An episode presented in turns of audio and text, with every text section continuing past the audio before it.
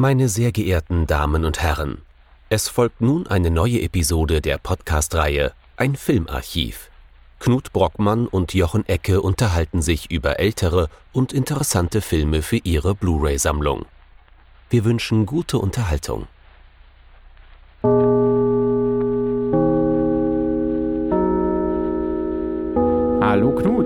Hallo Jochen und hallo liebe Zuhörerinnen und Zuhörer zu einer neuen Folge von unserem Filmarchiv. Dies ist je nach Zeitenzählung entweder unsere hundertste Folge, jedenfalls offiziell, oder eigentlich unsere 101. wenn wir unser einmal bescheuert ausgewähltes Winter-Special wieder mit hineinzählen wollen. Aber den Film gab es damals nicht auf Blu-ray, deswegen haben wir nicht zählen wollen. Was haben wir uns denn zu dieser Feierlichkeit an tragischem Kino ausgesucht? Wir haben uns angeschaut das bürgerliche Trauerspiel Verflucht, Verdammt und Halleluja aus dem Jahr 1972 von Enzo Barboni. Äh, Im Titel wird er dann genannt als I.B. Kluker, Kluscher, Klatscher. Ich nenne ihn Klatscher, weil der Mann sehr viele Prügelfilme gemacht hat. Ja, ja, ich glaube, das ist die, die beliebteste Variante.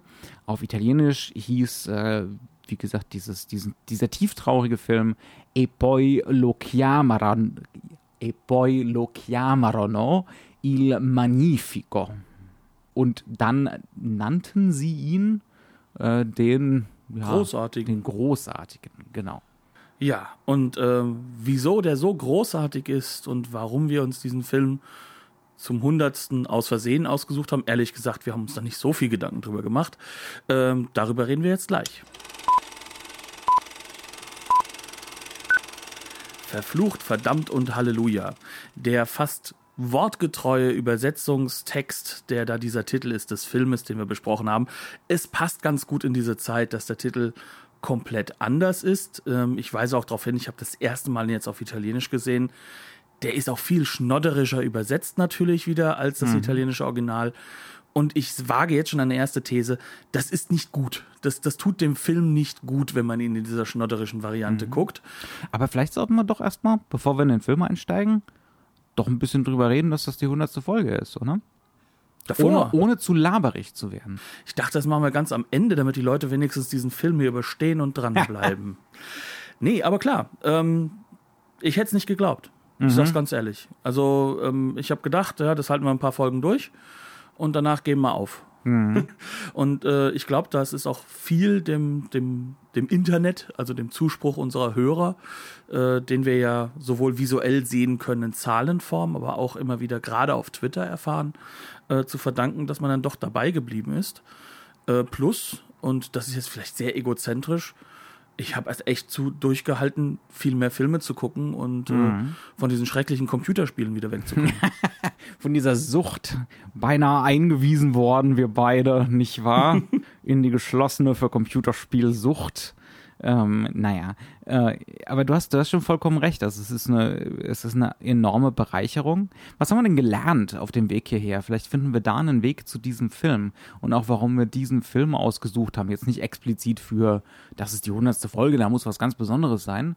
Ähm, aber vielleicht so, ne, so ein bisschen, was, was war unser Bildungsroman? Der Film ist doch auch so ein bisschen so ein Bildungsroman, oder? Ja, also ich denke, ähm, auf der banalen Ebene äh, erstmal locker von einer von einem Mikrofon zu sprechen. Mhm. Ähm, beim Schnitt übrigens nicht jeden Atmer wieder rauszunehmen, weil ich atme recht schwer. Ähm, bin auch recht schwer, deswegen ist das so der Fall.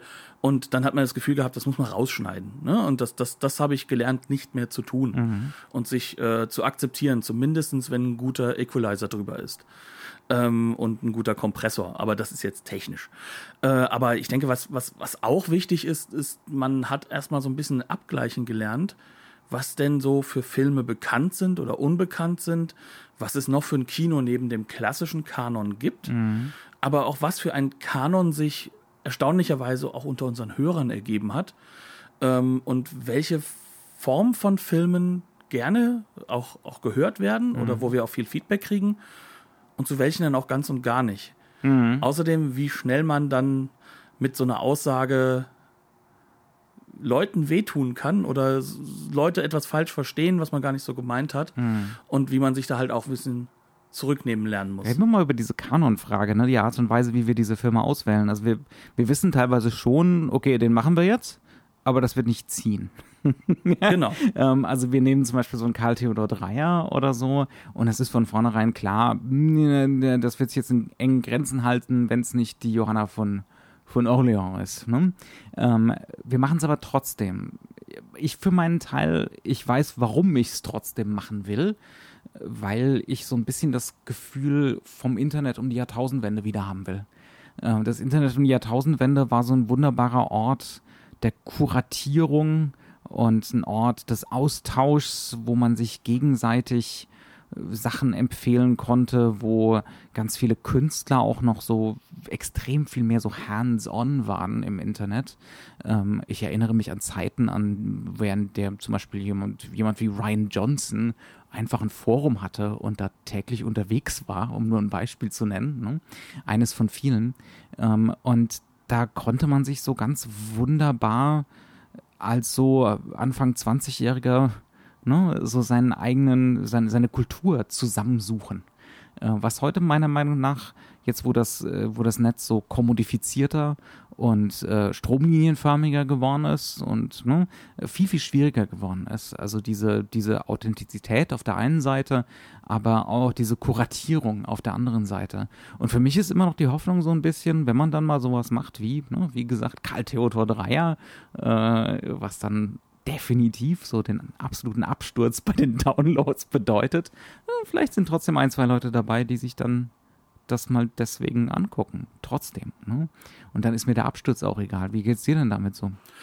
Äh, ich bin in meiner Firmenwelt, in der ich unterwegs war, äh, beruflich so sehr an Zahlen gebunden und auch Kreativarbeit an Zahlenbindung immer mhm. zu haben, dass ich das halt auch versuche in meiner Freizeit vollkommen zu vermeiden. Mhm. Also bei mir geht es vor allem darum, ähm, ich möchte gerne Filme entdecken. Mhm. Ich möchte Exakt, gerne. Da sind wir nämlich, ne? Also selber entdecken, aber vielleicht auch so einen Raum schaffen, nicht nur wir als die Kuratoren, die ganz toll empfehlen, äh, weil wir ja solch, solche fantastischen Experten sind, sind wir im Übrigen nicht, was alles angeht. Ich definitiv nicht. Ich ähm, auch nicht. ja, ähm, ich schreibe jedes Mal mit, wenn du irgendwas erzählst, äh, eben aus der Literaturgeschichte des Bürgertums. da habe ich keinerlei Ahnung. Ja. Das ist dein Studienfach gewesen und da bist du ganz tief drin. Und wenn die, wenn, wenn man so einen Raum schaffen kann, wo man sich gegenseitig einen Blick auf was Neues eröffnet. Ja, das ist für mich so ein bisschen die Zielsetzung. Und es ist für mich, und das ist das Schöne eigentlich, dass man gemerkt hat, das macht man nicht nur wir untereinander, sondern mhm. das kommt auch von außen. Mhm. Äh, ja. Beziehungsweise es hat sich ein neues Innen geschaffen, weil man dann doch schon in so eine Community von Leuten mit reinkommt. Was eine wirklich tolle und überraschende Erfahrung war. Genau, mit mit dem man halt auch wirklich gut kann und wo man dann merkt, so, okay, das ist immer ganz spannend, wenn da jemand mal was sagt, mhm. auch über einen modernen Film. Vielleicht gehe ich dann doch nochmal ins Kino mhm. und äh, bin nicht mehr der Grumpy Old Man. Ähm, trotzdem wird bei Marvel-Verfilmungen immer so bleiben. Da kriegt mich keiner ins Kino. Ähm, aber dass, dass das halt eben sich verfestigt hat, dass man so merkt, okay, das, das, das ist eigentlich nicht ein oder zwei Kuratoren, mhm. sondern das ist eine Gruppe sehr, sehr unterschiedlicher mhm. Menschen mit ganz, ganz unterschiedlichem Background. Und dann wird man eben mal eingeladen und sieht sowas wie Komm und Sie Ne? Genau, oder man trifft sich halt wirklich auf so einer Nippon Connection und äh, merkt dann halt auch da, auch wenn man im Film nicht drin war, man hat schon so ein paar Pointer bekommen, ja. so nebendran. Da, da schafft sich schon auch so eine schöne Gruppe an mhm. Vertrauensmenschen, ja. ja. obwohl man sie vielleicht einmal im Leben jetzt gesehen hat. Mhm. Das andere, was uns ja immer wichtig war, ist ja auch so ein bisschen die Herangehensweise an diese Filme. Das müssen ja nicht immer Filme sein, die wir beide, wir haben es ja in der letzten, in der Folge zu äh, Die Erbin auch schon mal so ein bisschen angesprochen, das müssen ja nicht immer Filme sein, die wir beide super toll finden. Manchmal finden wir sogar beide den Film nicht zwangsläufig super, aber interessant. ne? Ja, die Maßgabe ist einfach, ist der Film interessant. Ähm, das kann durchaus auch zum Beispiel der mittelmäßige Film sein. Also wir haben ja teilweise auch schon ganz explizit über Mittelmaß gesprochen. Ähm, der so, Herr Gran, der immer alles im Griff hatte. Zum ja. Beispiel, ja. Oder auch so, kann man schon so sagen, sowas wie unser allererster Film, sowas wie der Kaltiki zum Beispiel, ne, ist definitiv trotz Mario Bava jetzt nicht unbedingt äh, das, das güldene Meisterwerk. Und da, mir fallen dann auch so ein paar andere Sachen ein, die wir hauptsächlich mal uns, uns auf die Liste gesetzt hatten, um es mal auszuprobieren. Um selbst Ähm, noch mal was zu entdecken. Ja, ja. Auch das, ne? Genau, und dann kommt halt manchmal Mittelmaß bei raus oder vielleicht sogar was Unterdurchschnittliches. Wobei ich glaube, das ist uns bis jetzt noch nicht passiert. Ne? Nö, Ähm, nicht aus aber, meiner Perspektive. Aber das Schöne am Mittelmaß ist ja auch, dass es wahnsinnig faszinierend sein kann, über das Mittelmaß zu sprechen. Das Mittelmaß ist ein bisschen so wie Ideologie, fast unsichtbar. ne? ähm, man hat so fast keine Kategorien drüber zu reden, es zu fassen zu bekommen. Und trotzdem ist es so ein bisschen die Baseline, wann immer wir über das Überdurchschnittliche sprechen. Ne? Weil wir das Überdurchschnittliche ja immer abgleichen mit so einem imaginär, mit so einer imaginären Norm, mit sowas imaginär Mittelmäßigen in, in unserem Kopf. Ähm, und auch das ist eine fantastische Sache. Sollten wir fast mehr machen, finde ich. Ja? Das können wir vielleicht verbinden mit etwas, was so für mich mal interessant wäre, Mhm. ähm, dass wir wir reden ja sehr viel über einzelne Filme, aber dass wir wirklich vielleicht noch mal mehr Strukturen äh, dort Ja. reinkriegen, dass wir vielleicht auch wirklich neben dem Film einfach mal so einen Begriff wie Genre betrachten können oder Mhm. Ja. einen, einen Begriff halt eben wie äh, der der filmgeschichtlich irgendwo eine Relevanz hatte, wie Mise en scène, Ja. dass man da ein bisschen länger mal durchgeht und es nicht nur ähm, erklärt oder benutzt, sondern dass man wirklich so ein, zwei Filme durchgehen kann, wie funktioniert das eigentlich und sich da ein bisschen fokussieren kann. Also da wäre für uns natürlich auch von, von Hörerseite es wirklich spannend mal zu hören, würde euch das interessieren? Ne? Äh, wenn wir mal von diesem eine Woche ein Filmmuster ein bisschen absehen und uns um mal spezifische, abstrakte Begriffe kümmern, äh, vielleicht auch mal über um was Epochenmäßiges, ähm, derartige Geschichten. Ähm, wenn an sowas Interesse besteht, dann können wir das locker mal angehen. Das, ähm, was heißt locker? Locker ist, locker ist an so einem Podcast gar nicht. Nee. Ne? Äh, wenn man das wirklich jede Woche irgendwie betreiben möchte, ähm, das, das ist ja klar. Äh, beziehungsweise das wird einem klar. so mit der Zeit. ja, ne? aber auf der anderen Seite ist es auch so, dass diese, diese Folgen noch weitaus mehr Vorbereitung benötigen erfordern würden. würden, als zweimal einen Film gucken und sich Notizen machen. Ne? Wobei ich jetzt auch noch ein bisschen manchmal noch ein bisschen nachlese, was Ja, ja, es dazu gibt, aber, aber die. Recherche wäre natürlich, also ein Begriff wie Genre, da hast du deine, deine fünf, sechs äh, Standardtexte Mhm. äh, und dann musst du noch erklären, warum du keinem so richtig glaubst Mhm. und, und wo die Grenzen sind und gerade bei solchen Begriffen, dann gibt's halt auch die literaturwissenschaftliche Sicht. Dann kann man vielleicht sogar mal drauf eingehen, warum dieser Begriff des Genres beim Videospiel vollkommen falsch und quatschmäßig verwendet wird. Sowas, da, da, da, das ist ein Riesenfeld. Mhm. Ja, Ne? ja. Ähm, ja, Also wir haben noch, wir haben noch Ambitionen, sagen wir es mal so. ähm, wir wollen auch definitiv mal schauen, ob wir unser bisheriges Muster nicht so ab und an mal ein bisschen aufbrechen können. Ähm, jetzt nicht ständig. Ne? Äh, Wir machen jetzt auch keine Versprechungen. Das heißt nicht, dass das zwangsläufig wirklich passieren wird. Wir fahren momentan ganz gut so, wie wir fahren. Und es ist, glaube ich, keinem von uns beiden bisher langweilig geworden. Von der Hörerschaft weiß ich das natürlich nicht. Die Zahlen sagen uns, dass wir auf jeden Fall viele nette Menschen haben und Je- es kommt jedes Mal ein oder zwei nette Menschen dazu. Jede Woche eine Million Downloads ist. Ich sag das so lange weiter, damit du weitermachst mit dem Podcast. Die, und, die, äh, die Matratzenhersteller rennen uns die Türen ein. Sie wollen Werbung machen, doch wir sagen nein. ähm, ist schon klar. Nee, also egal wie. Ähm, ja, tretet da auch gerne mit uns in Kontakt ähm, und sagt uns halt einfach auch, was, was ihr euch nochmal so ein bisschen näher wünschen würdet und wo ihr vielleicht bei uns auch Kanten und Ecken habt, wo ihr selbst sagt, okay, da wäre es mal interessant, wenn ihr das mal auflöst oder wo ihr da reingehen könnt. Ähm, nicht, dass wir uns verändern möchten. Ich glaube, das wäre sch- ziemlich blöd. Aber wir haben uns verändert, weil ich habe mir die frühen Folgen mal angeschaut. Also ganz ehrlich, ähm, die Lockerheit hat sehr zugenommen, aber halt auch wir reden noch noch geplanter und lesen weniger eine Liste ab an Sachen, die wir Ja, vorgenommen haben. ja. Jetzt haben wir, wir, wir wollen ja nicht zu lange hier diese Selbstbeweihräucherung betreiben und diese Selbstreflexion. Ähm, aber vielleicht bringt uns das jetzt ganz gut zu dem Thema, warum haben wir uns denn jetzt diesen Film ausgesucht? Jetzt mal einen, nur das mal ein bisschen so transparent zu machen. Wie sind wir auf, auf den Barboni hier gekommen? Drei Gründe. Mhm. Ähm, für mich jedenfalls. Der erste Grund war, es ist ein Film, den mag ich einfach. den mag ich schon seit vielen Jahren. Ja, das, Ähm, das zählt nicht. Das zählt natürlich nicht, aber das ist der Grund, weswegen mir aufgefallen ist, dass Koch den aktuell veröffentlicht hat. Das wiederum ist eher ein Grund. Das ist eine relativ aktuelle Veröffentlichung von einem Film, den ich mir auch gerne anschauen wollte und, und wo ich dann gesagt habe, wäre das was für uns. Nächster Grund, äh, unser lieber Hörer und sehr, sehr guter Freund Thomas zum Beispiel, hing mir schon mehrfach in den Ohren, wollen wir nicht mal was mit Bud Spencer und Terence Hill machen, weil das äh, doch mal spannend wäre, da tiefer reinzugucken, was da eigentlich noch da so am Laufen ist. Ich fand den Film jetzt spannender und, und interessanter. Jetzt, und jetzt liefern wir zu 50 Prozent. Jetzt liefern wir zu 50 Prozent, aber ich denke, ähm, da ist vieles anwendbar. Und der dritte Grund ist, dieser Film gibt eine Schnittstelle der Schnittstelle her. Und äh, mhm. ich denke, das ist ganz spannend, wenn wir diesen Knoten mal versuchen zu lösen. Denn ähm, wenn wir uns das mal genau betrachten, diese ganzen Komödien, die aufgekommen sind, heutzutage Spaghetti-Western heißen, die sind ja nicht äh, sozusagen aus dem Nichts gekommen, mhm. sondern der Italo-Western war ja an sich schon eine Antwort auf ein klassisches amerikanisches Genre, was umkonfiguriert wurde. Und zwar in der Form, dass man sich auf das, wie man fand, Relevante konzentriert hat, dass eine ganz andere Weltsicht dort mit reinkommt, die definitiv italienisch oder sagen wir mal auch katholisch geprägt ist. ist ne? aber auch nihilistischer oft genug. Ne? Genau, also da kommt dann das allgemeineuropäische. existenzialistischer vielleicht. Da ja. kommt das allgemeineuropäische mit rein, mhm. das auch seine Bezüge im europäischen Film findet zu einem großen Teil noch mit. Und dann ist das Ganze ja plötzlich wieder rückgebunden worden, nämlich wieder zurück in die USA, wo dann ja mit dem New Hollywood irgendwo auch der Spätwestern mehr eingeläutet wurde. Mhm. Das fing zum Beispiel damit an, dass äh, jemand wie Clint Eastwood in die USA zurückgekehrt ist und angefangen hat, auch selbst Regie zu führen im Western-Genre. Aber es gab halt auch andere Filme, die jetzt versuchen, die Modi des amerikanischen Westerns genauso neu zu konfigurieren und sich dabei teilweise am italienischen Western mhm. orientieren.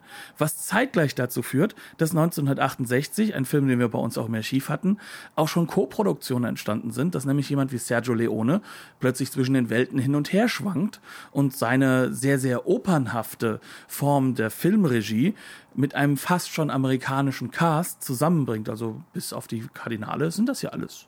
Mhm amerikanische Stars und teilweise halt auch Leute, ähm, die. Du redest jetzt von Spiel mir das Lied vom Tod. Genau, Spiel mir das Lied vom ja. Tod. Ähm, ja, und diese, diese Rückbindung wird auch hier schon wieder auf diese Schippe genommen. Das heißt mhm. also, wir haben es hier mit einem Film zu tun, der definitiv bewusst mit Genre-Elementen mhm. arbeitet und als, als Komödie muss er das ausstellen. Mhm. Also man könnte schon, ich habe es im Vorgespräch gesagt, bin ein bisschen dafür abgestraft worden, äh, spiel mir das Lied vom Tod, Komödienversion, habe ich gesagt. Ähm, aber schon auch wieder, es ist, äh, damit hast du natürlich vollkommen recht. Erstens mal, es ist keine reine Komödie. Äh, und zweitens mal, es ist schon wieder ein Kommentar auf Spiel mir das Lied vom Tod. Ne? Es ist kein reines Remake oder so, äh, sondern es verarbeitet das schon wieder. Ja. ja, und das halt eben von einem Regisseur, der als Kameramann ganz, ganz tief schon verankert war mhm. Italo-Western. Das ist der Kameramann von Django, mhm. ja, der durchaus einer der bestgefilmten Filme mhm. äh, in dem Bereich ist, vor allem bei den sich sehr ernst nehmenden Filmen. Also ja. ist halt ein Corbucci, Punkt. Mhm. Ähm, ja, das heißt also, deswegen passt der Film ganz gut rein, ja. weil er dann doch schon wieder einen Knoten entzerrt, sage ich mal, der wieder entstanden ist in diesen Schnittpunkten, in denen wir uns sehr häufig mhm. bisher ja. bewegt haben. Weil dieser Schnittpunkt ist jetzt sozusagen die Antwort auf die Europäisierung eines amerikanischen Genres durch Amerikaner wird wieder europäisiert. Mhm. Ja. Und das also macht spannend. Damit, da sehen wir so diese, diese, diese Strudel oder diese Rückkopplung der Populärkultur. Ne? Ähm, es hat eigentlich gar nichts mehr mit dem eigentlichen Westen, ne, der Bewegung nach Westen oder eigentlich tatsächlich der Geschichte zu tun, sondern das ist jetzt äh, Popkultur, die sich auf Popkultur bezieht, die sich auf Popkultur bezieht, die sich auf Popkultur bezieht, ja. Das ist größtenteils der Referenzraum. Ne? Es geht kaum mehr um Historie oder, oder dergleichen. Nee, ja. aber um die Romantik der Bilder, die daraus mhm. entstanden sind ja, aus der Historie. Das und heißt das, also, die Historie selbst brauchst du nicht ja, mehr. Ja, und das ist sehr typisch auch für die 70er, ne? Dieses äh, diese Art, diese frühe Form von Selbstreflexion, Metafiktion, Metafiktion, so wie wir sie heute kennen, ne, die entsteht da.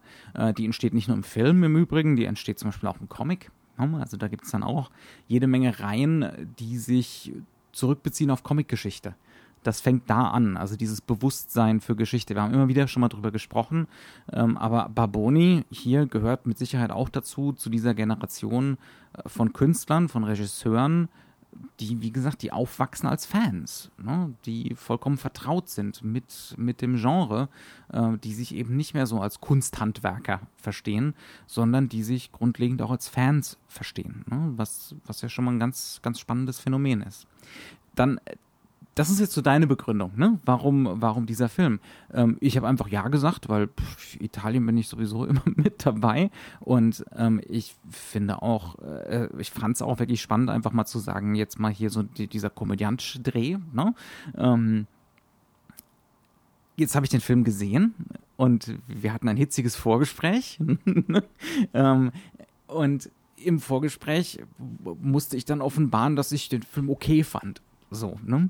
Ähm, aber auch das ist wieder was Wichtiges und was Gutes und was Spannendes. Ich finde den Film jetzt übrigens nach dem Vorgespräch besser als vor dem Vorgespräch.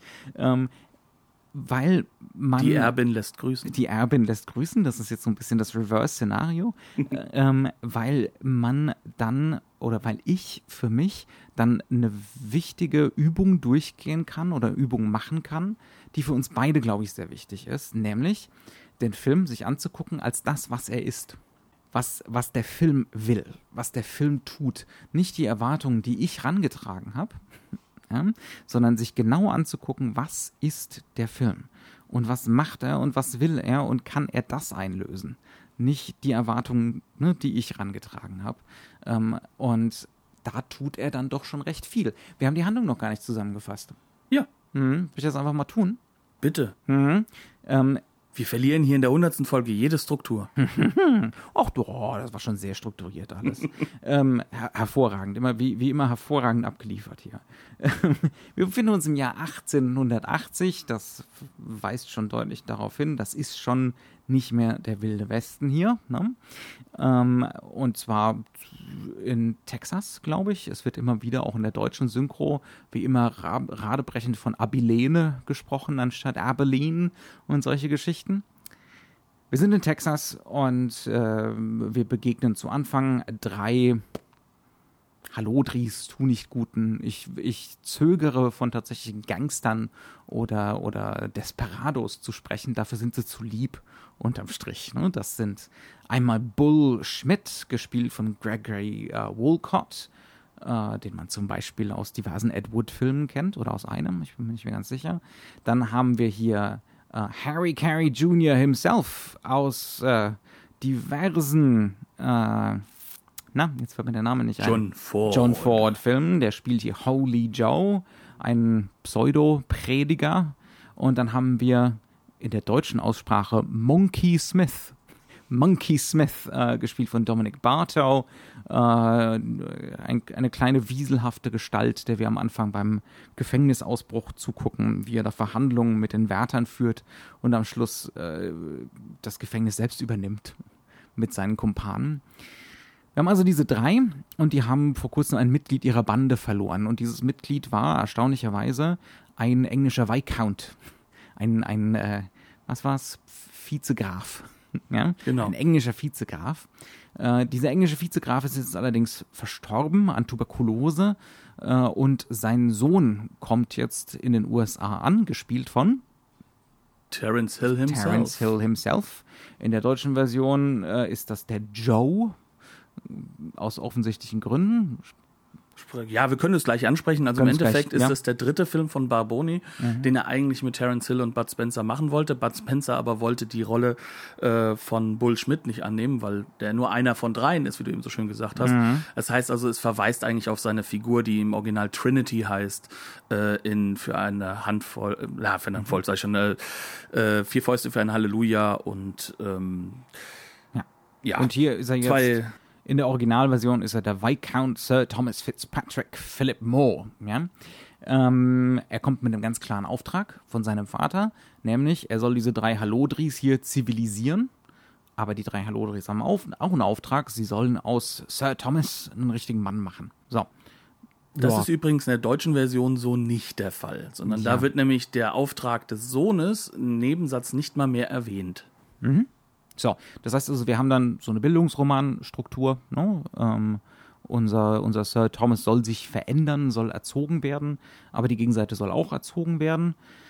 Ähm, und dann gibt es so die üblichen mitteldramatischen Verwicklungen. Alles, es ist wenig in diesem Film so richtig dramatisch äh, oder, oder spannend oder dergleichen. Das klingt jetzt wieder sehr negativ, ist aber nicht so gemeint.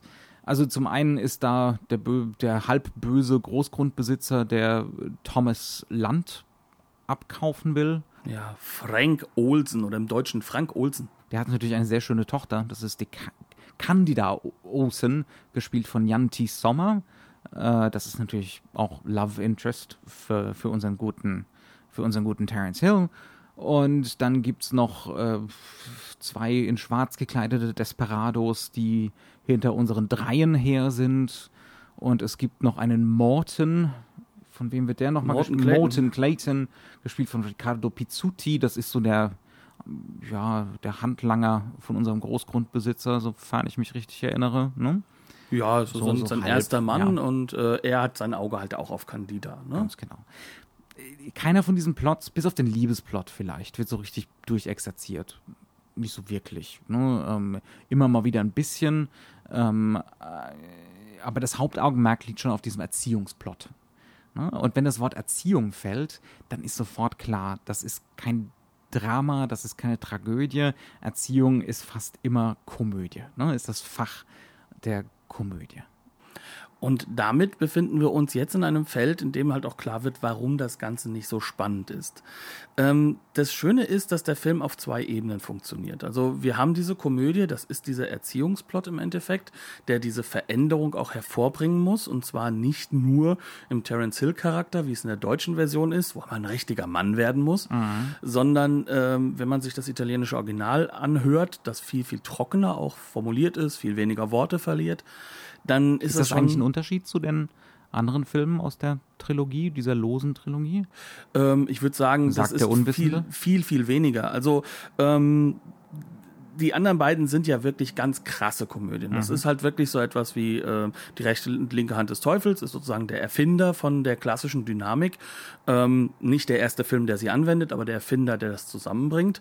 Und die Synchro wurde auch in, diese Synchroart wurde auch in diesem Film erfunden und die ist brachial. Also es ist eine reiner Brand-Synchro. Synchro. Ähm, wer die zwei kennt, der weiß, wo das auch noch hinführen kann und wie das auch was besser machen kann. Ähm, aber es sorgt halt dafür, dass natürlich die coolen Sprüche immer kommen, wenn da irgendwie jemand nicht zu sehen ist. Ne? Oder wenn man Oder den Rücken Mund zur Kamera hat. Genau, also der beste Spruch aller Zeiten von Bud Spencer, mach mal Platz, hier kommt der Landvogt, der wird mit dem Rücken gesagt und im Original ist da nicht mal ein Grunzen zu hören. Da ist nämlich nichts. Da geht es einfach nur darum, diese Figur steht da und alle kriegen Panik.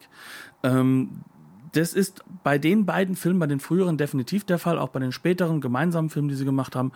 Hier ist es zurückgenommen, aber es ist noch immer da. Und es kann zum Beispiel wie im Finale ganz, ganz am Ende beim letzten Bild verfälschend werden, wenn der Text nach vorne gezogen wird und dann das romantisierende Bild alleine gelassen wird, während im Originaltext die beiden äh, oder die drei ähm, dieses Bild in diesem Bild drinstehen, das super romantisch ist und sie wissen in dem Moment, alles ist für sie vorbei und es ist eigentlich eine traurige Geschichte und drehen dann um. Das, das verändert vollkommen den Fokus des Films und das passiert hier an manchen Stellen schon noch enorm. Ähm, aber gut, ähm, kommen wir wieder zurück drauf. Auf dieser Ebene der Komödie funktioniert natürlich der, die, die Übersetzung hervorragend. Aber wir Und ist haben natürlich ein wichtiger Rezeptionsfaktor einfach gewesen. Ne? Also es lässt sich in Deutschland nicht mehr losdividieren von dieser Übersetzung. Ne? Nein, und vor allem diese Übersetzung hat in den anderen Filmen ja auch noch immer einen Mehrwert gegeben. Also es ist ja über, überliefert, dass Terence Hill, der hervorragend Deutsch kann, äh, vor Lachen fast vom Kinostuhl gerutscht ist, als er das erste Mal die Sachen auf Deutsch gesehen hat, weil er es einfach total cool fand. Ähm, aber trotzdem ist es so, das sind andere Filme. Ähm, deswegen wurden die auch teilweise brachial umgeschnitten, was ja auch üblich war zu dieser Phase. Ne? Gerade die Super 8 40-Minuten-Varianten, die man da gebaut hat. Äh, aber kommen wir zurück darauf, der tragische Plotbereich, also das, was drunter steht und was eine Komödie auch erlaubt. Sie erlaubt ja auch trotzdem, die Tragödie darzustellen. Also Tragikomödie ist nicht umsonst ein Begriff, den es fast, gibt. fast schon shakespearianisch, hat so ein bisschen was Elisabethanisches. Ähm, also äh, zu, zur Zeit des frühen Theaters, also früh nach der, ne, in der Renaissance, waren die Genres noch nicht so stabil. Das heißt also, äh, es gab nicht so eine klare Trennlinie zwischen Komödie und Tragödie zum Beispiel. Ne? Ähm, so dass zum Beispiel ganz viele Shakespeare-Stücke, äh, Shakespeare-Komödien, wenn man da zwei Sätze umschreiben würde, dann wäre es eine fiese Tragödie zum Beispiel. Ja? Mhm. Ähm, und ja, also auch das hier hat so eine Instabilität. Ich würde noch nicht mal von einer Tragikomödie sprechen. Nee, aber es, ist, so ein, es ist so ein bewusst instabiler Film. Ja. ja? Generisch instabil. Und das Wichtige ist halt einfach, dass du je nachdem, wie du ihn dann guckst, natürlich mhm. einen anderen Fokus hast. Der Fokus der. Das, sollen wir vielleicht noch mal kurz ausholen, was wir damit meinen? Also generisch instabil. Das, man kann den sowohl als Tragödie als auch als Komödie lesen. Wie meinen wir das denn? Das Wichtige ist, wie sehen wir die Figuren? Mhm. Also ich denke, du wirst da gleich noch ein bisschen mehr drauf eingehen, woher kommen diese Figurenstrukturen. Aber diese Figuren sind an sich eigentlich statisch. Mhm. Die sind nicht veränderungsfähig, eigentlich. Und das ist ja Teil der Komödie, dass sie sich verändern müssten oder einem veränderten Zustand gegenüber sind und auf eine den bestimmte agieren Art von können. Komödie. Ja, das ist ja. eine, das ist, das ist, aber das ist in mhm. diesem Film sehr, sehr häufig ja. der Fall.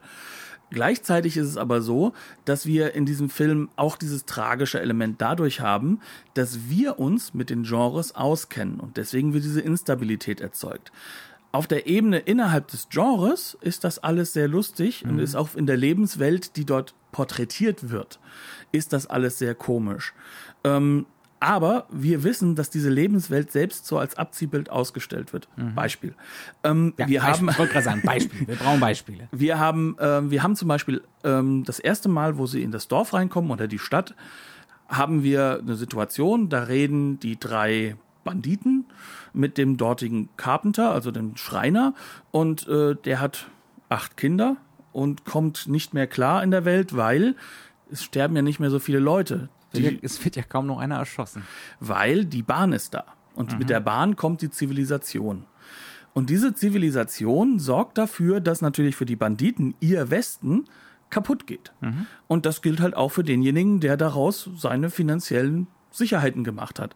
Das heißt, sie gehen jetzt hin und sagen, hier, wir sorgen dafür, dass du wieder was reparieren kannst und zetteln deswegen unter anderem in dem dortigen äh, Saloon einen Streit an, so dass der Hacke klein geschlagen wird. Mhm. Das bringt dann die Kinder wieder über den ne, äh, über die nächsten Tage, aber es sind ja gute Banditen, man macht vorher aus, dass der Unterlegene das zu zahlen hat und nicht der Saloonbesitzer.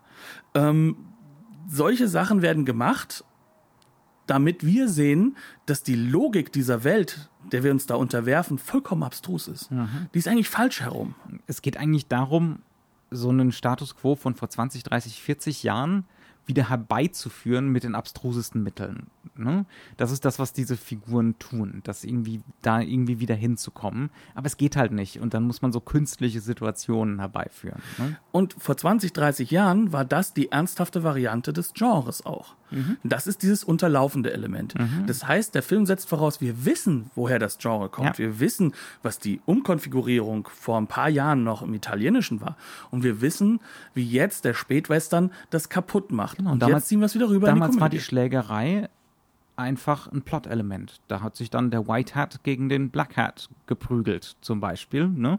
Ähm, und da gab es keinen Schreiner, der gejammert hat oder dergleichen. Also kein Mittel im Film, das die Aufmerksamkeit auf diese Klischees oder auf diese Topoi lenkt. Ne? Also das ist das, was dieser Film macht. Er erfüllt einerseits die Standardsituation von vor 20 Jahren oder von vor 10, sagen wir mal von vor 10 reicht schon, ähm, oder vor 5 fast schon auch vor fünf, könnte man sagen. Ne? Wobei ähm, da der Italo-Western schon gut dran gerüttelt hat vor ja, fünf ja, Jahren. Ja, ja, auf jeden Fall. Ähm, jetzt bin ich hängen geblieben. Ähm, also er erfüllt die Standardsituation einerseits, aber er hegt, er framed die Standardsituation auf eine bestimmte Art und Weise, sodass klar wird, hier wird angekämpft, ne? hier wird versucht, die, die, die Western-Regeln aufrechtzuerhalten, aber es geht eigentlich gar nicht mehr. Und das ist halt eigentlich ein Verhalten, das klassisch tragisch ist. Mhm. Nur kann doch eine Filmfigur gar nicht wissen, dass sie in einem Western-Genre gefangen ist, das jetzt mhm. kaputt geht. Eigentlich kann sie doch nur wissen, dass für sie etwas kaputt geht in ihrer Welt. Mhm. Und aber da wir kommen wir als Zuschauer. Ne? Und aber wir wissen das und vor allem wir können diese Doppelung auch mitnehmen, weil in den 70er Jahren ändert sich ja auch für uns einiges. Mhm. Ähm, also für mich definitiv, weil ich bin in den 70er Jahren geboren worden. Ähm, aber äh, das ist halt vor allem für das Publikum dort. Die Sicherheiten die aufgerüttelt wurden, sind jetzt weg und mhm. jetzt sieht man auch die negativen Einflüsse, die das mhm. hat. Das heißt also, man hat plötzlich mit einer totalen Unsicherheit zu tun und Regeln sind weggefallen. Und das tun sie hier auch. Mhm. Es sind halt nur die Regeln eines Genres. Ja, ja. Was halt einfach dafür sorgt, dass das durchaus auch ein tragisches Moment hat. Mhm. Was aber wirklich nur durch dieses Framing zum Tragen kommt, ähm, aber andererseits auch durch die Geschwindigkeit und den Rhythmus des Films. Ne? Ähm, also mir ist der Film zum Beispiel beim Schauen vielleicht auch, weil ich nicht bekifft war oder dergleichen. Das sind ja legendäre Kifferfilme auch, ne? Ähm, durchaus. Aber auch Kindheitsfilme. Aber auch Kindheitsfilme. Ja, ja, auf jeden Fall. Um Gottes Willen. Ich, ich, ich, I'm, I'm, ich möchte hier nichts, ne? Äh, nichts schlecht reden oder so. Ähm, aber der Film hat eine gewisse Langsamkeit, eine, was gewisses Getragenes. Und er startet auch immer wieder Westernplots, ne? Und die führen dann zu nichts. Die, die Prügelei, die du jetzt eben schon genannt hast, ist ein schönes Beispiel dafür. In einem klassischen Western wäre diese Prügelei Teil einer längeren Kausalkette, die uns am Ende zur kausalen Konvergenz und zum Finale führt. Ne? Ist es hier so ein bisschen auch, weil der gute Morton ja auch schon hier vorkommt, oder? Soweit ich mich erinnere. Ja, kann. klar. Ja? Der, der hat gerade mitbekommen, dass da jemand ein Auge auf seine, seine Geliebte, in Anführungszeichen, von der die ja nichts weiß. Genau, und gegen den wird ja auch das Finale ja. ausgefochten. Das heißt, wir haben so ein vages Element hiervon schon da, aber äh, beim Zuschauen läuft das ins Leere. Ne? Also das, es bleibt bei dieser Prügelei und Gutes. Ne? Also die Prügelei steht ein bisschen für sich. Auch da sind wir wieder oder nähern wir uns dem Gegenwartsfilm an mit diesen ganzen Sequenzen, die so Minifilme sind, ne? die so für sich stehen, so ein bisschen ganz, also nicht nur ein bisschen, sondern ganz klar segmentiert. Und wir haben diese Langsamkeit, dieses eigentlich fast schon undramatische, ne? dieses dramatisch entleerte zu einem gewissen Grad.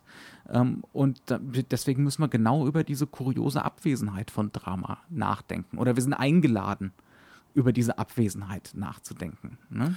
Vor allem, weil der spätestens zur Schlägerei ja auch der Modus der Darstellung und des Filmischen sich ja auch komplett löst. Mhm bis darauf, dass man sagen kann, dass diese Prügeleien, und das, das ist bei Barboni eigentlich immer so, das ist aber eigentlich ehrlich gesagt bei fast allen Filmen, die dann später mit Bud Spencer und Terence Hill stattfinden, was auch sehr, sehr stark an den immer wiederkehrenden gleichen Stuntmen liegt, die sind choreografiert auch in einer Aktstruktur. Mhm. Ähm, das heißt also, du hast eine Struktur, in der du erst dieses Netzwerkhafte hast, dann wird hervorgehoben, dass wichtige Leute von der Seite her kämpfen, dann geht's wieder ins Netzwerkhafte zurück, dann wird hervorgehoben, dass andere wichtige Leute jetzt aufeinander kommen und jetzt sozusagen gegeneinander kämpfen und das Ganze wiederholt sich zwei, dreimal und dann kommen wir in das große Finale, wo die Leute dann schlussendlich liegen bleiben das muss nicht immer spannend sein. Ich gebe zu, dass diese Teile von solchen Filmen mich als Kind weitaus mehr geprägt haben als jetzt als Erwachsenen. Aber ähm, es ist durchaus bewusst abgelöst vom Rest. Die sind schon auch clever gemacht. Ne? Natürlich Lang, sind sie das, aber lange, lange Brennweite, damit die Schläge auch wirklich ne, knallen, obwohl knallen, sie vorbeiziehen, obwohl ja? sie vorbeigehen. Ähm, äh, die haben auch immer so was Bühnenhaftes. Darüber werden wir uns auch nochmal ausgiebiger unterhalten. Ne? Die vierte Wand fehlt. Ist natürlich ökonomisch, aber es geht auch darum, dass man hier eigentlich so eine ja, so eine Wortwill-Nummer im Prinzip aufführt. Ne? So eine, so eine Slapstick-Nummer auf der Bühne. Genau. Ganz explizit braucht, auf der Bühne. Die ja. braucht was Akthaftes. Mhm. Die muss einen Beginn haben, einen Mittelteil mit einem Höhepunkt ja. und dann muss sie nach unten hinführen und dann zu einer Auflösung mhm. positiven. Ja. Das ist alles da. Mhm. Ne? Und das macht daraus, wie du es eben so schön gesagt hast, eine kleine Art von Minifilm. Das ist ein Actionfilm in mhm. sich. Ähm, und es wird auch immer angezeigt, wann jetzt so eine Nummer beginnt und äh, wann sie ja. wieder aufhört. Ja. Denn es wechselt komplett der Modus der, der Erzählung. Inszenierung. Ne? Ja. Also plötzlich gehen wir auf Montage, während der Film vorher natürlich immer wieder Montagemomente hat, aber ganz stark auch Tableaus inszeniert. Ne? Ähm, ich habe so ein bisschen unfairerweise im Vorgespräch gesagt, Wäschelaunen, Wäsche, Wäscheleinen und V-Formationen. Nee, die sind ja drin. Die sind ja, ja, drin, aber die sind ja zitathaft. Also ja. die Frage ist halt nur, funktioniert es dann immer? Also bei dir hat es halt einfach nicht funktioniert. Mhm. Ne? Ich habe mich ähm, in einer Weile ein bisschen gelangweilt, einfach über das mit dem Staging, ne? weil er immer. Das Staging ist langweilig, ja. aber das ist bewusst so gewählt, mhm. um diesen Rhythmuswechsel zu erzeugen. Ja. Ja.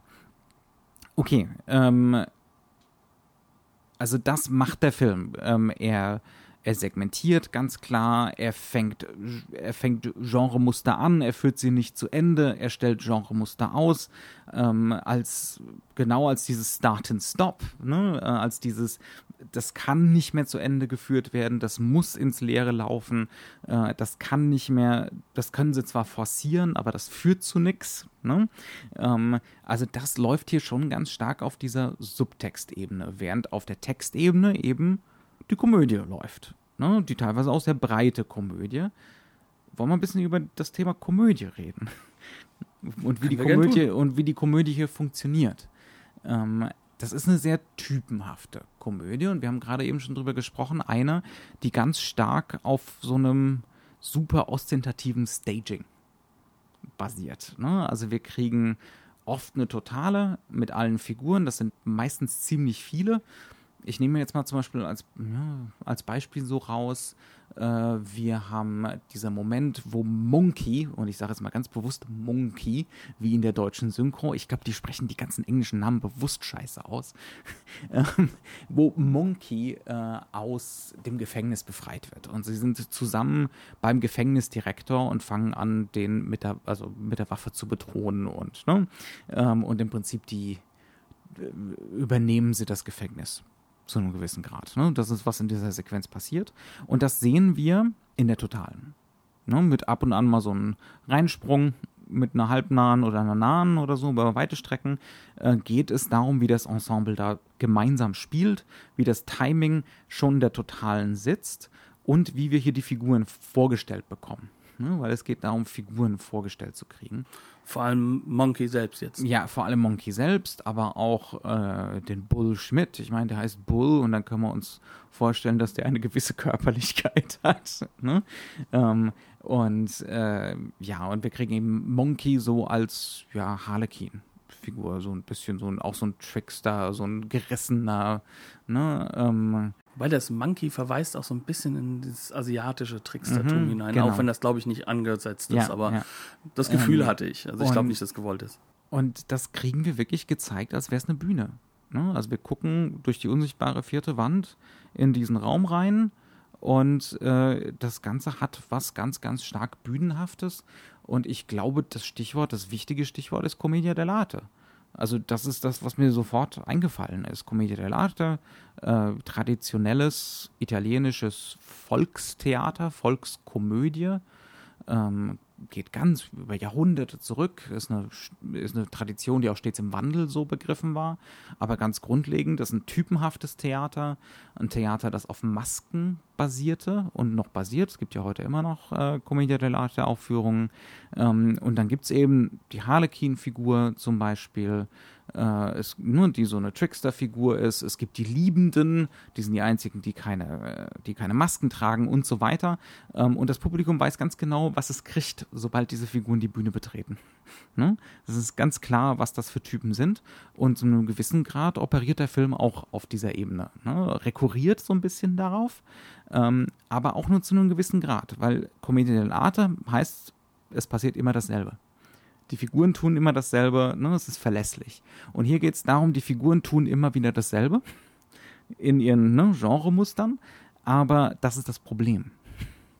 Ja? Das ist die Verlässlichkeit ist durch ja. das Genre nicht mehr gegeben. Ganz genau. Ja. Also das heißt also eigentlich ist der Text plötzlich weg. Mhm. So kann man es so fast sehen. Ja, ja. Also das macht der Film und jetzt fehlt uns unser richtiger Harlequin. Also dieser, dieser Monkey Smith ist schon so ein bisschen so eine Trickster-Figur, aber der richtige Harlequin, der kommt jetzt erst und das ist der Terence Hill. Völlig ohne jeden Zweifel der passt null rein, der, ist eine, der hat ganz eigene Logiken. Äh, diese Logiken sind absolut bekannt. Er ist der europäische Intellektuelle so ein bisschen. Er ist ein Abziehbild des italienischen Snobs. Mhm. Ähm, er ist äh, der Romancier, der, der, der romantisch Verklärte. Er kommt im Zug an und liest Walt Whitman. Ne? Also gerade der Amerikaner an sich würde jetzt sagen, oh Gott, schon wieder Whitman. Ähm, Amerikanische also Romantik. Genau, mhm. das ist der amerikanische Romantiker, kann man mhm. sagen. Also wirklich eine der wichtigsten Figuren. Ähm, und wenn wir sagen amerikanische Romantik und wir wissen, das sind eigentlich Europäer, dann kann man sich schon so vorstellen, hier ist ein Romantikbild dessen, was ähm, wir äh, im Endeffekt beim, ja, beim Western haben durch ein europäisches Publikum ah, der wilde Westen, da will ich ja auch mal hin. Und genauso reagiert er. Oh, schaut mal, zwei, zwei Cowboys. Und dann guckt der Amerikaner raus und sagt, er hat recht, es sind wirklich zwei. Ne? Also das ist dann dieses Komödienelement, was reinkommt. Ist, eigentlich ist das eine Figur, die spiegelt auch uns. Und er ist eben diese Harlequin-Figur. Das heißt also, er ist Oder auch er dafür... wird zu ihr. Ne? Genau, oder er Ja. wird zu ihr. Das heißt also, er bricht auch die Räume der anderen auf und die Konventionen da. Er ist derjenige, der im Verlauf des Films die Konventionen der anderen kennenlernt, die ja auch Genrekonventionen sind. Und dann weiß er sie einerseits zu performen, so zu tun, als ob, und andererseits sie zu brechen, ne? wie du es schon gesagt hast. Weil er ganz genau weiß, er ist die neue Norm. Ne? Das, was er jetzt hier reinbringt, diese, dieses westliche, zivilisatorische, feingeistige, bürgerliche, äh, das ist die neue Norm, die jetzt hier so reinkommt. er kommt mit dem Zug an. Also Ja. genau da, wo die Zivilisation jetzt mit reinkommt. Und ähm, wir haben in diesem Film mehrere Bezüge darauf, dass das eben genau das Problem für die jetzt vorhandenen ist. Aber auch das wird halt immer wieder ironisch gebrochen. Also sei es nur damit, dass wir zum Beispiel eine, wir haben einen Yorkshire Terrier, der, den haben die geklaut. Ne? Also den- es gibt so eine, so eine, auch das ist wieder so ein Setpiece, was Unsere notwendig drei ist. Halunken. Unsere drei Halunken mussten natürlich irgendwann mal eine Postkutsche überfallen. Ähm, und diese Postkutsche, in der sitzt Terence Hill auch mit drin, Auch wieder so ein Western-Plot, ne? Der wieder der ja, angetäuscht wird, wo man denken würde, das muss ja Konsequenzen haben, dass sie da eine Postkutsche überfallen. Das ist so das Inciting Event äh, für die Handlung. Aber nö, das einzige Resultat ist, sie laufen halt dann den Rest des Films mit so einem kleinen Hund durch die Gegend. weil sie ihn aus Versehen mitgenommen haben, weil der war in einem Korb drin und die ältere Dame hat gerufen, das ist das Wichtigste in meinem Leben und sagt so, yo, Gold. Ähm, jetzt haben sie diesen Hund und im Italienischen nennen sie den auch immer wieder das Tier, ne, La Bestia. Also im, in den Untertiteln in Deutschen wird sogar die Bestie draus gemacht. Ja, das hat schon, das hat schon so Züge von Monster, ne? Ja, aber jetzt kommt dieses Monster, ist ein Yorkshire Terrier. Das ist der wohl domestizierteste aller domestizierten Hunde, die man sich vorstellen kann. Es ist wirklich der, der für die, für die ältere Dame gemacht ist, damit er im Schoß sitzen kann. Und das ist dann sozusagen das, die Bestie, mit der sie sich hier herumbewegen. All das sind so Elemente, mit denen es sich auch zeigt. Es ist nicht mehr so, wie es mal gewesen ist. Und es wird auch nicht mehr so sein. Und das ist aber auch nichts hundertprozentig Neues, denn wir haben ja diese Rückbindung immer wieder an diese Vaterfigur, ähm, der ja scheinbar schon einmal diese Brüche erzeugt hat. Und dafür, da aber dann trotzdem sich ganz gut dadurch manövriert hat. Scheinbar auch kein so guter Mensch ist. Also es wird angedeutet, er wurde verjagt aus Europa. Ähm, dann wird, an, wird angedeutet, dass er auch durchaus mit den Banditen Leute umgebracht hat, dass ihm das auch relativ kalt gelassen hat. Aber trotzdem wissen wir, dass die Badewanne, in der dann sein Sohnemann Terence Hill baden muss, direkt vor dem See, wirklich punktdirekt vor dem See, wahrscheinlich vor Jahren auch von ihm verwendet wurde. Also man könnte natürlich, ne? Ganz, ganz der Romantik verhaftet im See baden gehen. Nee, nee, nee. Man ist zivilisiert genug, um sich in die Badewanne direkt daneben zu legen. Ja. Und das ist halt dieser Bruch mit dieser Romantik, die da aufgebaut wird und auch mit dieser Logik, dass dieses Land, auch wieder der nächste Western-Plot, der angedeutet und nicht durchgeführt wird, Ja. dass man dieses Land nicht verkaufen will. Neben dem Haus, Weil? neben dem Haus, was unser guter Terence da von seinem englischen Vater geerbt hat, äh, ist äh, so eine, äh, so eine Rinne, mit der doch normalerweise Gold, ne? Also wo dann der Bach durchgeleitet wird, das Wasser durchgeleitet wird und dann sucht man damit nach, äh, sucht man da nach Gold. Ne? Ist auch so, da habe ich mir gedacht, okay, da kommt was, ne? Das Land, das Land, das will der, will der Großgrundbesitzer kaufen, weil er da Gold vermiete, äh, vermutet, ne? Nö. Nö. Nö. Nee, er will das Führt Land einfach nur, zu nix. Ja. Er will das Land einfach nur benutzen und der Romancier möchte natürlich die, die freie Natur genießen, die ja so frei nun auch nicht ist, weil sie auch nur ein Konstrukt ist. Ja, ne? ja. Das heißt also, auf dieser Ebene ist der Film auch durchaus clever Ja. und auch sehr, sehr klug konstruiert. Und das sind dann immer zwei, zwei Ebenen. Es ist zum einen wird diese Romantik oder dieses romantische Ideal gebrochen für die Story World, für den Film. Ähm, aber andererseits wird es natürlich auch für den Zuschauer gebrochen als Genremotive. Ne? Und als Genre-Plots, die immer wieder anlaufen und man kann ja gar nicht umhin, so, ja, wa- warum geht das denn jetzt hier nicht weiter? Also hört einfach auf. Ne? Ja. Hm, Und da- dazu baut er natürlich auch andere Genremotive ein, mit denen er konterkariert. Sei es nun halt einfach diese klassische melodramatische Romantik, die, die aber auch schon in dieser europäischen Variante rübergebracht wird. Ne? Also wir reden jetzt hier wirklich von der, ähm, zu diesen Zeiten übrigens auch schon ein bisschen den Softporno à la Manuel weiterentwickelten. Äh, äh, ähm, wir, wir haben große grüne äh, Staffagen um uns herum, wo die Liebenden dann wie in einem Bild aus dem Impressionismus das, das sind impressionistische Bilder, ich wollte genau, gerade sagen. Ja, ja. Ähm, äh, wie diese sich dann halt dort finden und lieben und äh, das Ganze wird konterkariert. Das sei ist wie so ein Renoir-Gemälde. Ne? Ja, genau, also mhm. das wird halt auch wirklich dann auseinandergenommen. Sei es damit, dass einmal er mit einem weißen, mit einem weißen Pferd angeritten kommt, äh, und wir sehen das Ganze aus, aus ihrer Perspektive. Also aus Candidas Sicht. Ne? Aus Candidas Sicht. Seine Angebetete, die Angebetete von Sir Thomas von Terence Hill. Und Terence Hill kommt da angeritten, als sei er äh, die, die, die fleischgewordene Spätromantik. Ja? Und das sieht alles ganz toll aus, aber dann schneiden wir mal so. Oder als wäre er auf dem Cover von so einem Pimper-Roman. genau, ja. Aber dann, dann schalten wir sozusagen in eine andere Perspektive, die Kamera schaltet um und er kommt auf dem ältesten weißen Gaul, der sich, den man sich vorstellen kann, daher. Das Teil ist äh, äh, so aufgebaut, dass, dass die Kamera fast schon ins Wackeln gerät. Ähm, er kommt da gar nicht so richtig gut mit dem Tier klar. Und während er dann noch mit ihr redet, wird das auch noch tot hinter uns zusammenfallen. Das heißt also, diese Brüche werden immer wieder aufgemacht mhm. und sie werden nicht nur in den Western gezogen, auch nicht nur in den Italo-Western, sondern er bezieht sich schon regelrecht pastichartig aus allen Ecken und Enden mhm. der Kunstgeschichte die mhm. Sachen ran. Case in Point, meistens sitzt er ja nicht auf dem Pferd, sondern auf dem Fahrrad. Und Butch Cassidy findet das ganz cool, weil das ist nämlich ein Film, der drei Jahre vorher, dieses Thema Fahrrad, ne, in der berühmten Raindrops are falling on my head, ähm, äh, from my head, äh, Szene äh, mit reingekommen ist. Das heißt also, er zitiert hier auch schon Spätwestern. Währenddessen dann, wenn sie zu einem der finalen Duelle aufbrechen, äh, dann wird äh, während äh, wird dann halt wirklich äh, von einem der Charaktere gepfiffen, Oh My Darling Clementine, was natürlich dann wieder ein ganz, ganz klarer Verweis auf den großen Klassiker von John Ford ist. Mhm. Und dann gibt es natürlich auch so ganz klare Sergio Leone Anmutungen. Ich meine, die, die Bahn, Killer. die Bahn, aber auch diese beiden Killer. Die ne? beiden es Killer sind eine absolute Verzerrung von, mhm. von, von diesen Zeitdehnungen. Kontext wir haben zwei Killer, die gleich zu Anfang kommen, das sind Bounty Hunters, ne? Und die beiden sind in schwarz gekleidet und bewegen sich immer gleich.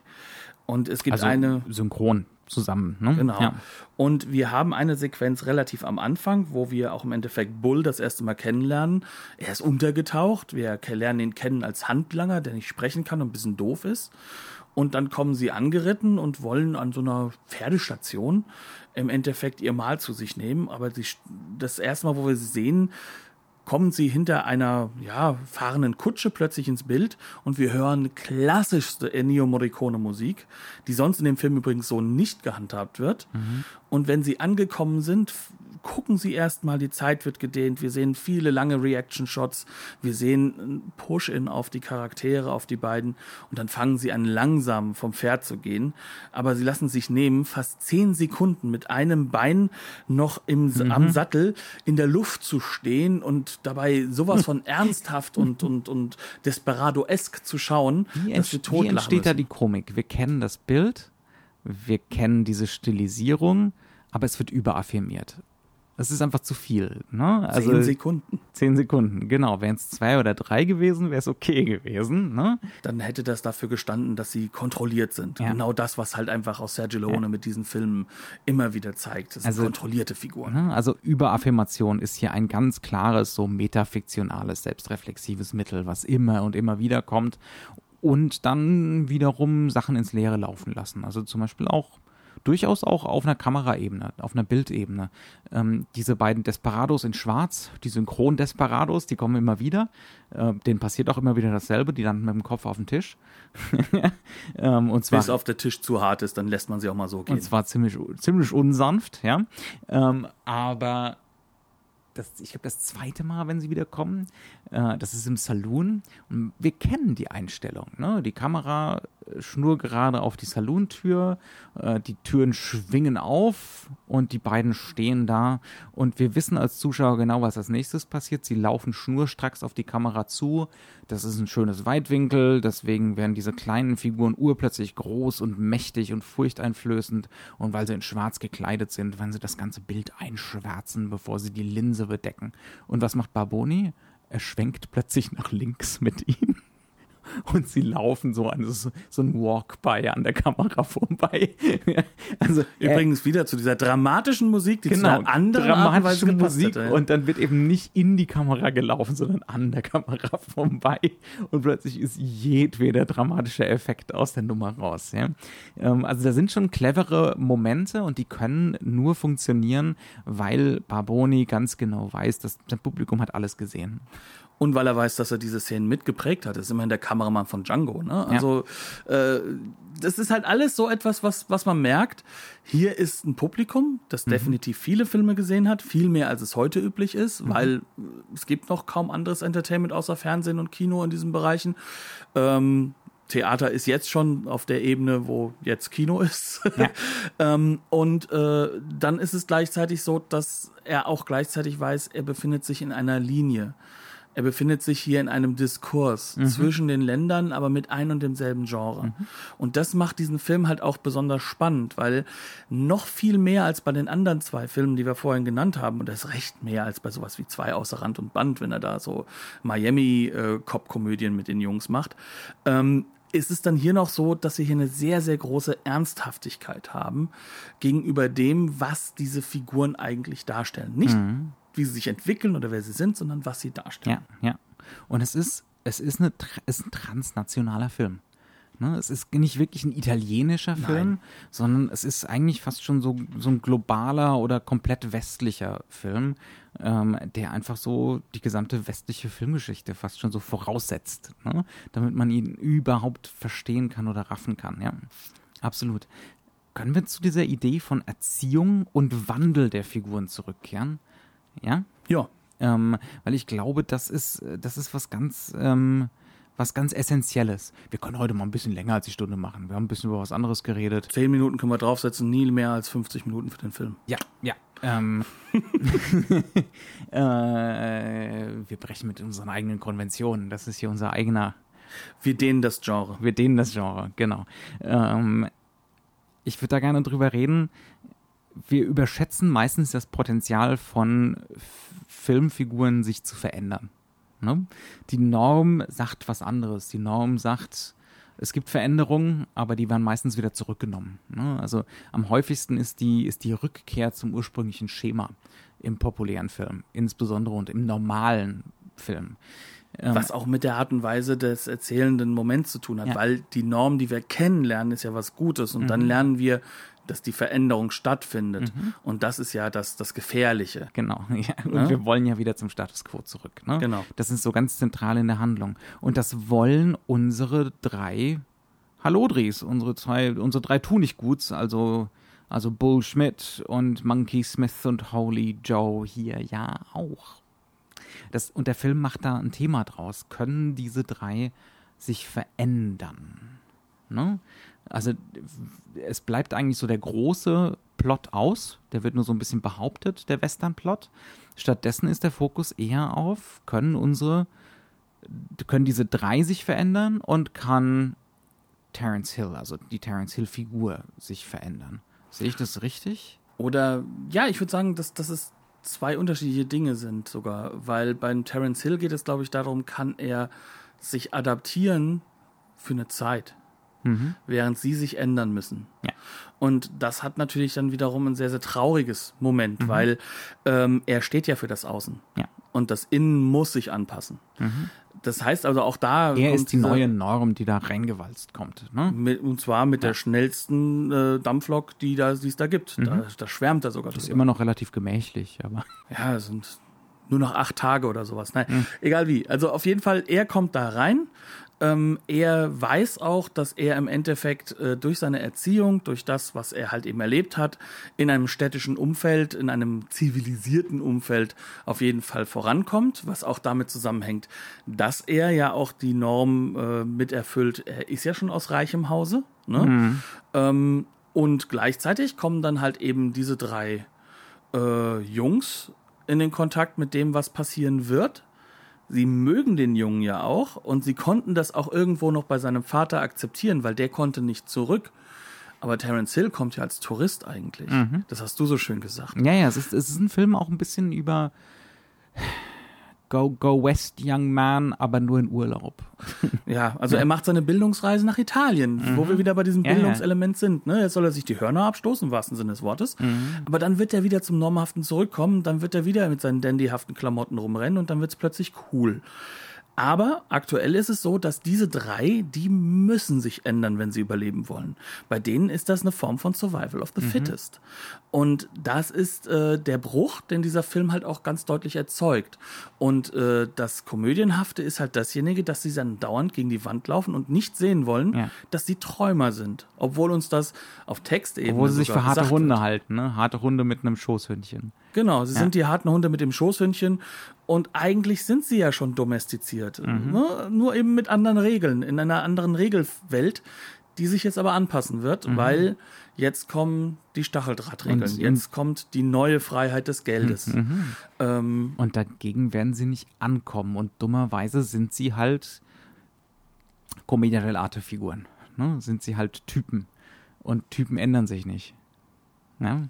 Aber sie haben ein Safe Haven. Mhm. es gibt jemanden, der ihnen das akzeptieren kann, der mhm. für sie einen kleinen Hafen gebaut hat.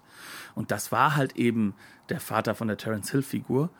Und auch der Terence Hill Charakter wird mhm. das mit ihnen durchziehen. Ja. Das heißt also, sie, sie kommen jetzt sozusagen sie mit sich überein, dass sie jetzt doch ins Rentenalter eintreten müssen. sie dürfen gerne draußen unter der freien Sonne schlafen, aber bitte nur direkt am Haus. Mhm.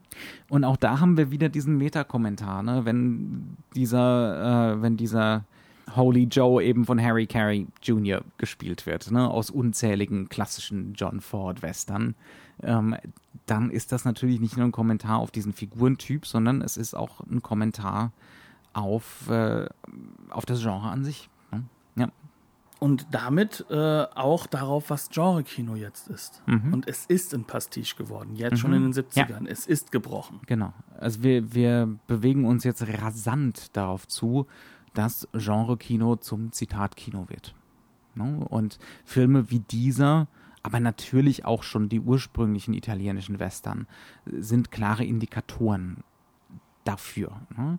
Das hat ja auch viele Vorteile. Also das ist jetzt nicht nur postmodern und hyperreal und es geht ja gar nicht mehr um den sowieso nie existenten Realitätsbezug. Das hat ja auch für einen Filmemacher viel Potenzial. Ne? Was, was bringt es so Pastiche-Kino zu machen, Zitate-Kino zu machen? Da muss man sich nur mal so jemanden wie jetzt wieder aktuell Tarantino angucken, zum Beispiel. Ich wollte halt gerade sagen. Es, ne? Ja, ähm, es, es bringt Autorismus automatisch, ne, aus, rein aus der Auswahl heraus.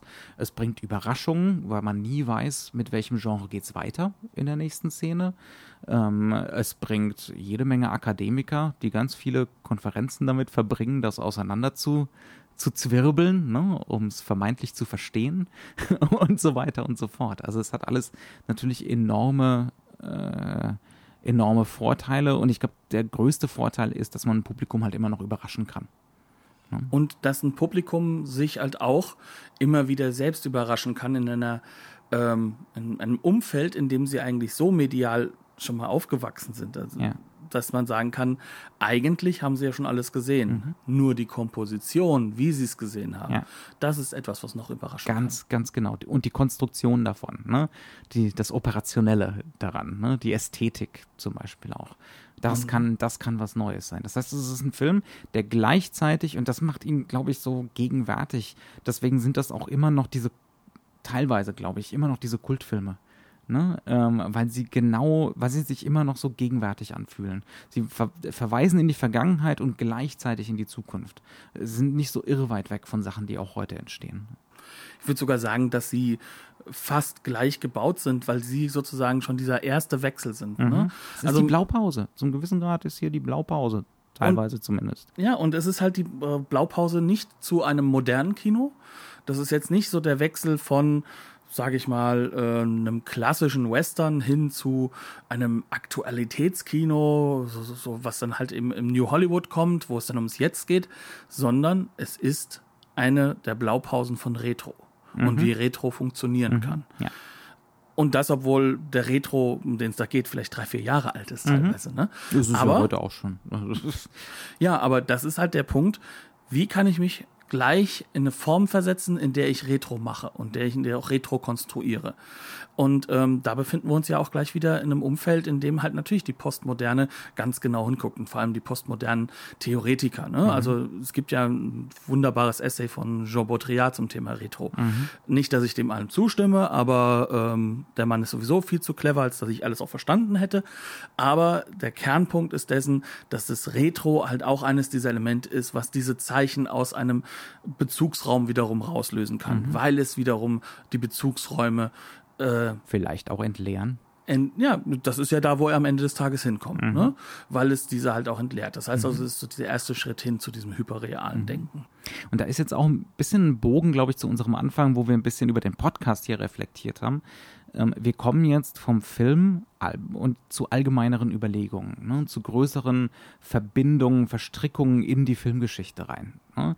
Ähm, und auch deswegen machen wir das so bisschen, zum gewissen Grad für uns weil man ganz anders eben diese Verstrickungen und Verbindungen und Entwicklungslinien kennenlernt, ähm, wenn man einmal pro Woche ein bisschen angestrengter, nicht viel, aber ein bisschen angestrengter über so einen Film nachdenkt.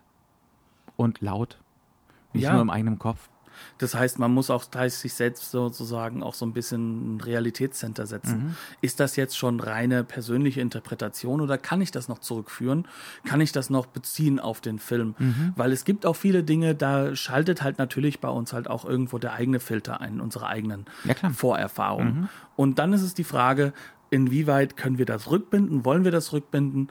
Oder ist der Film dann doch eigentlich was anderes als das, was wir dachten. Und äh, mhm. wie du es so schön am Anfang inhärent ja auch François Truffaut zitiert hast, ja. eigentlich muss man doch auf das gucken, was der Film ist. Was ist der Film und nicht, nicht was will ich, dass der Film ist. Ganz genau. Ja. Ich denke, jetzt haben wir es. Jetzt haben wir es. Ja, du hast schon am Anfang gesagt, wir haben die Koch Media Blu-ray gesehen.